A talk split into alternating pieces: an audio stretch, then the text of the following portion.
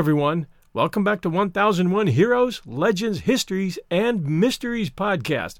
This is your host, John Hagedorn, and I've got a great story about a man who was a legend in his own time. One of the best horse trainers of all time, Tom Bass. If his life story isn't a movie, it should be. They say that white men can't dance and black men can't ride horses. That's bullwacky on both counts. This is a story of a freed slave who became one of the most popular and respected horse trainers of the late 19th and early 20th centuries, in the days before cars fully replaced the horse and wagon. Those were days when owning a prize horse meant something. Tom Bass, at the height of his career, trained horses for men like Buffalo Bill Cody, Will Rogers, and Presidents Theodore Roosevelt and William McKinley, just to name a few and people would travel from all around the world to see his horses in shows.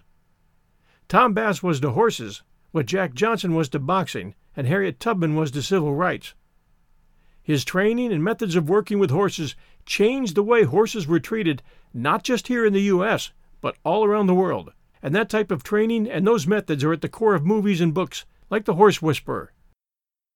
Tom Bass was born a slave on the Hayden Plantation in Boone County, Missouri, on January 5, 1859. His mother, Cornelia Gray, was a slave. His father, William Hayden Bass, was the son of wealthy plantation owner Eli Bass. Eli Bass owned and trained a great number of horses, and young Tom Bass watched and learned fast. In fact, as Tom once said, he was no bigger than a horsefly when he began to spend time with the horses getting to know them. As a toddler, he had no fear of them. He would walk under the bigger horses without having to stoop, and by age four, he was riding them. At age six, he was jumping fences. At age seven, he was given a bulky old mule called Mr. Potts by his grandpa Presley, probably saving the beast from the mule skinner factory, as this mule would not plow or pull a wagon. He also refused to be ridden. Now, a mule, as many people know, is the offspring of a male donkey and a female horse.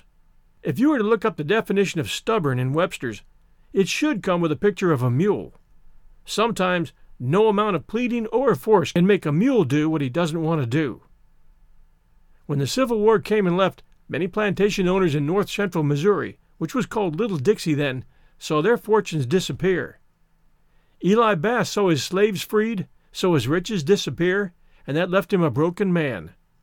He soon died, whereupon his son William Hayden inherited a share of the property and did pretty well with it, expanding his business ventures into Columbia, Missouri. Young Tom Bass was being raised by his maternal grandparents, Cornelia and Presley Gray, and it was Tom's grandfather, Presley, that took time with Tom and shared his knowledge of horses and men. One day, one of Tom's half brothers and two of his buddies were trying to ride some of the family's good horses near the stables.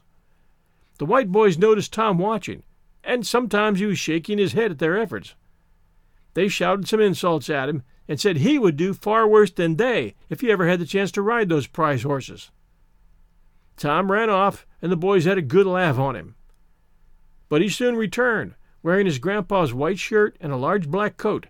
He was sitting astride a now saddled Mr. Potts. The fact that that ornery mule was saddled and that anyone was sitting on him wasn't lost to the boys and the men, which now included his father, and who were now looking. Tom led the mule in a canter around the ring, and then performed the five movements of modern dressage. Then, in an eye opening move, Tom led Mr. Potts in a backward canter around the arena, a move which no horse had ever been seen to do. William Bass, the boy's father, chided the white boys, telling them they could do well to observe young Tom and learn from his skills as a horseman. Word soon got around that there was a little black boy in Boone County who could perform miracles with horses and mules. Whether that caused jealousy and problems with other kids for Tom, history doesn't tell us. But Tom soon left to work at a hotel in Columbia, where his father had business dealings. Tom transported hotel customers from the train station to the hotel in a buggy, then became a bellhop, but in his spare time he was working with horses every chance he could get. His ability with horses was talked about, and he began earning extra money training mounts for townspeople. When Tom was 20, opportunity came to him in the form of a job offer from a well respected horse trainer named, coincidentally, Mr. Potts. Joseph Potts, to be exact, of Mexico, Missouri. Mexico, Missouri is an unusual name.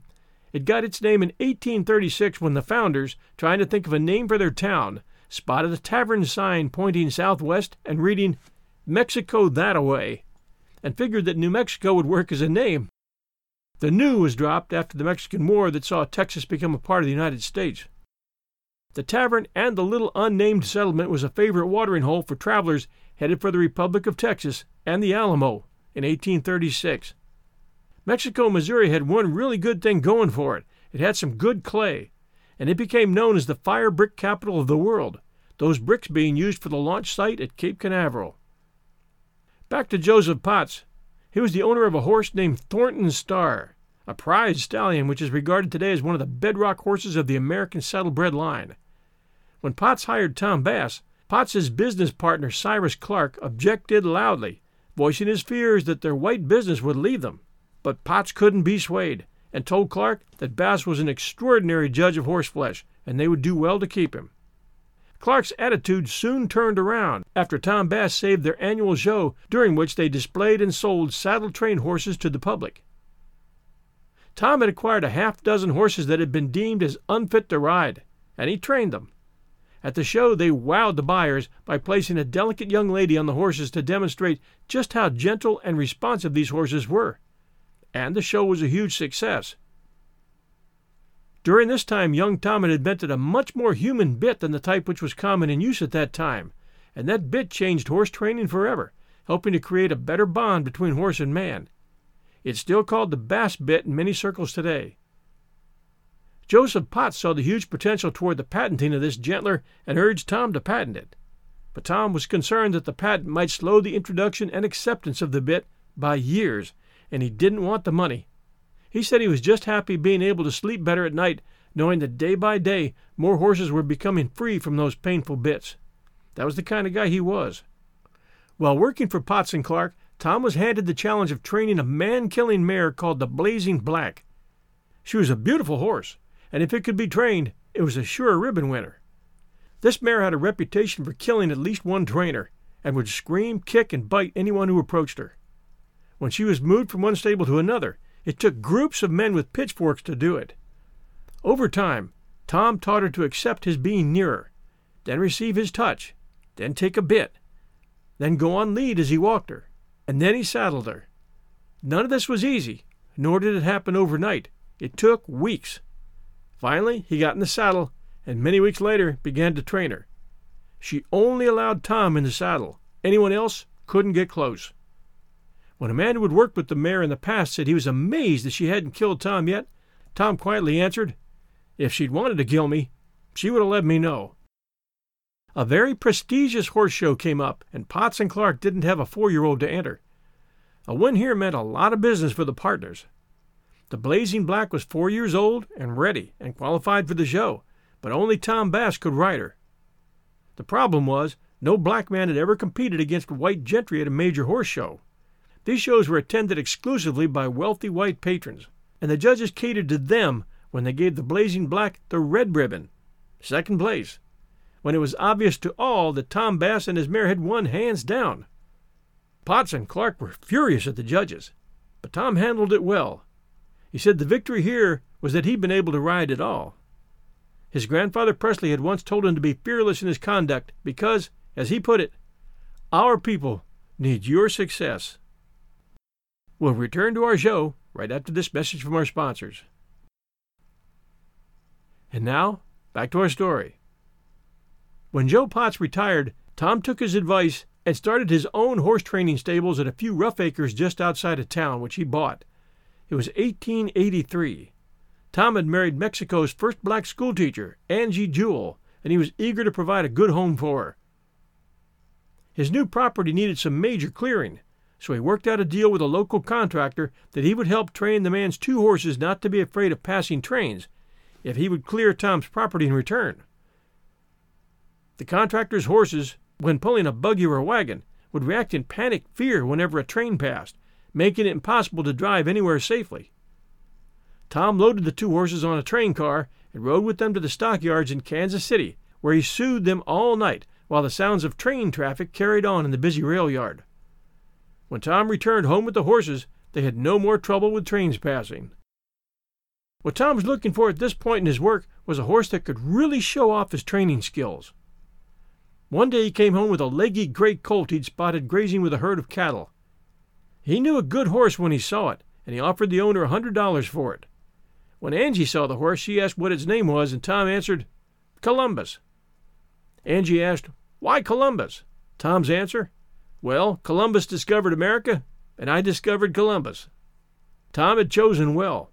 The colt responded to all voice commands and showed a fearless temperament. Tom later said that Columbus could open almost any gate with his teeth, and if the gate wouldn't yield, he would crawl under the fence. It didn't take Tom long to see that this was a very smart horse. The training soon began in earnest. In two years, Tom entered Columbus in the St. Louis Horse Show, one of the best shows in the country. General U.S. Grant had ridden here before he became president, and many famous riders had shown horses here. Tom entered Columbus in what was called the high school competition, which was the most difficult class. The rules required horse and rider to perform moves to music.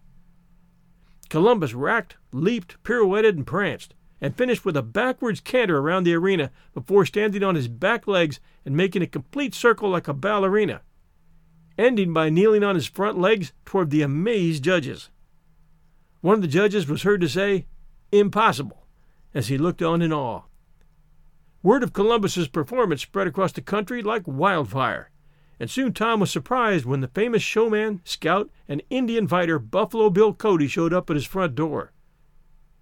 Cody offered to buy Columbus at any price.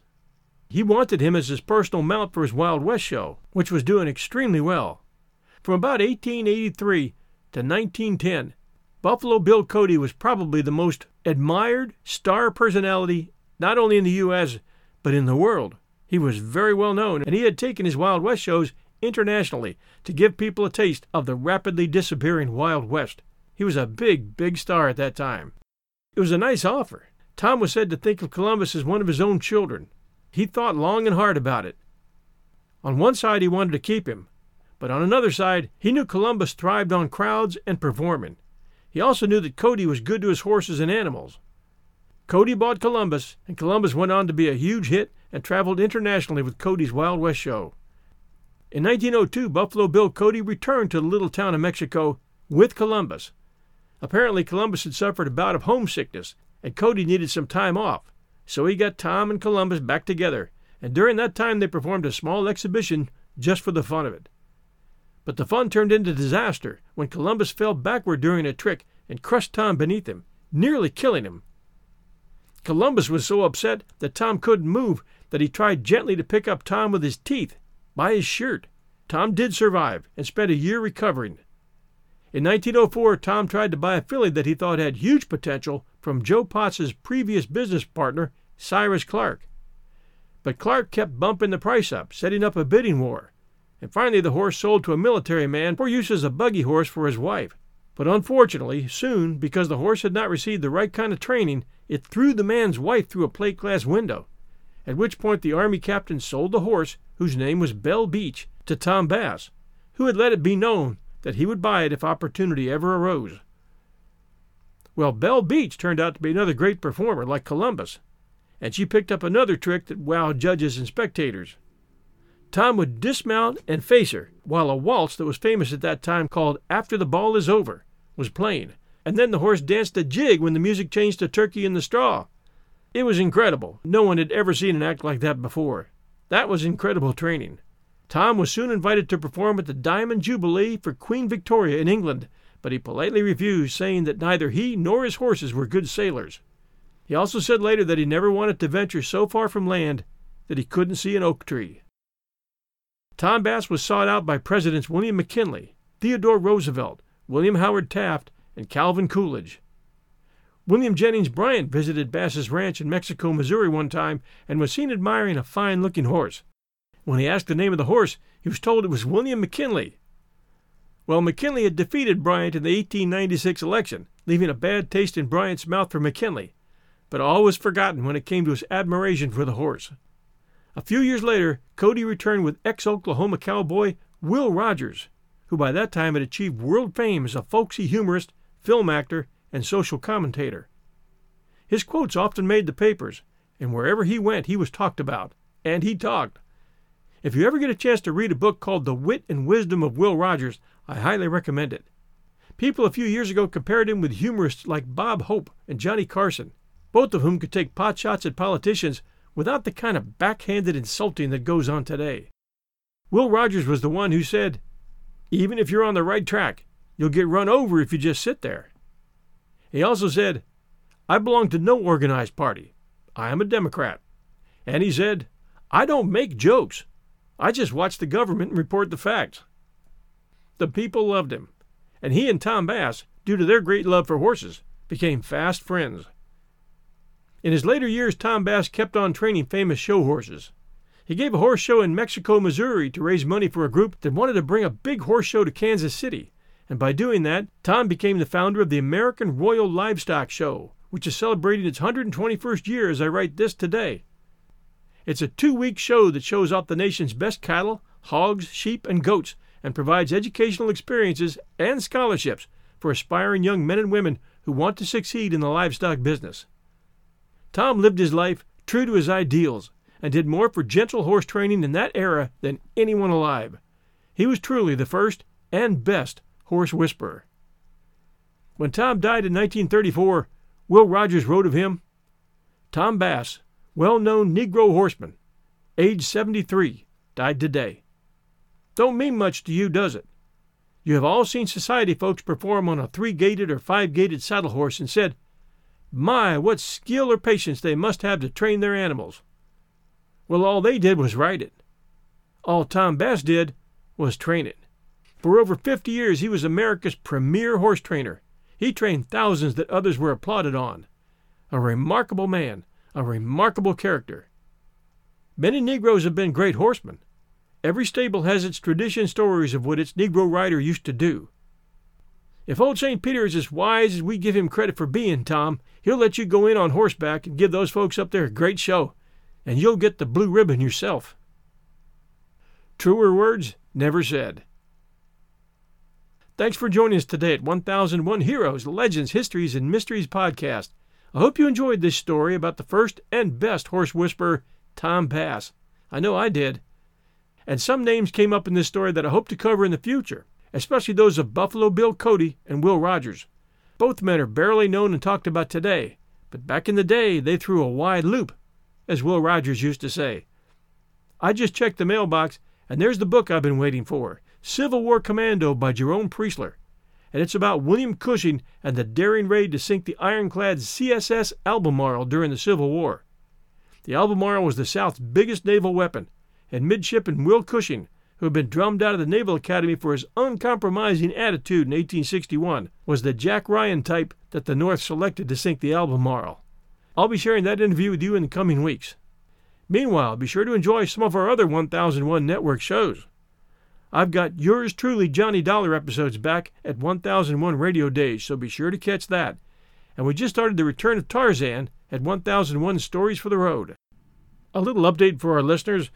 At 4 p.m. today, I'll be calling Saipan to talk to 87 year old Marie Castro, who's one of the last surviving Saipanese to actually witness Amelia Earhart in Japanese captivity on Saipan in 1937. And then on Wednesday, November 11th, I hope to be giving you an interview with Mark Ulis, who is a D.B. Cooper researcher and expert. And he's teamed up with the History Channel for the first episode in their brand new series, which is going to be premiering Saturday night, November 14th, called History's Greatest Mysteries. They got in touch with us a few weeks ago because we share a lot of interests in common and asked if we could partner in some ways, and I said we'd be absolutely glad to. Thank you for the opportunity. And that show has some great episodes planned for Saturday nights in fall, so you don't want to miss it. There's a lot more out there on our radar here 1001 Heroes. We've got a lot going on. We've got a lot of interviews and we've got a lot of stories to bring you. So enjoy. I also did a story called The First Thanksgiving, which I think you'll find fascinating, no matter how well read you are on the first Thanksgiving at Plymouth. I think you'll discover story and details here that you'll find very, very interesting. I've got that one coming out Sunday, November 22nd called The First Thanksgiving, so keep your eyes peeled for that as well. Lots going on here. We're having a lot of fun. It's a great, great fourth quarter for 1001 Heroes and all of our 1001 Stories podcast shows. Those being 1001 Heroes, 1001 Classic Short Stories and Tales, 1001 Stories for the Road, 1001 Greatest Love Stories, 1001 Ghost Stories and Tales of the Macabre, 1001 Radio Days, 1001 Sherlock Holmes Stories, where we've started a collection of all our Sherlock Holmes stories, which have been very, very popular over at 1001 Classic Short Stories and Tales. And 1001 History's Best Storytellers. If you like our interview shows, that's where all our interview shows go immediately after being played at 1001 Heroes. Well, some people just specifically like interview shows, so we've grouped them all at 1001 History's Best Storytellers. There's great entertainment here at 1001 Stories Network, lots to enjoy, and lots of great history to learn, and we're so glad you're with us. Thank you for being such great fans. If you do have the time, stop at facebook.com forward slash 1001 Heroes and join our Facebook group. We're just approaching about 400 members in that group, and it's growing quickly. Great place to go to find out what's happening with us and to be able to share ideas with our other fans. Everyone, stay safe, and we'll be back next Sunday night at 8 p.m. Eastern Time.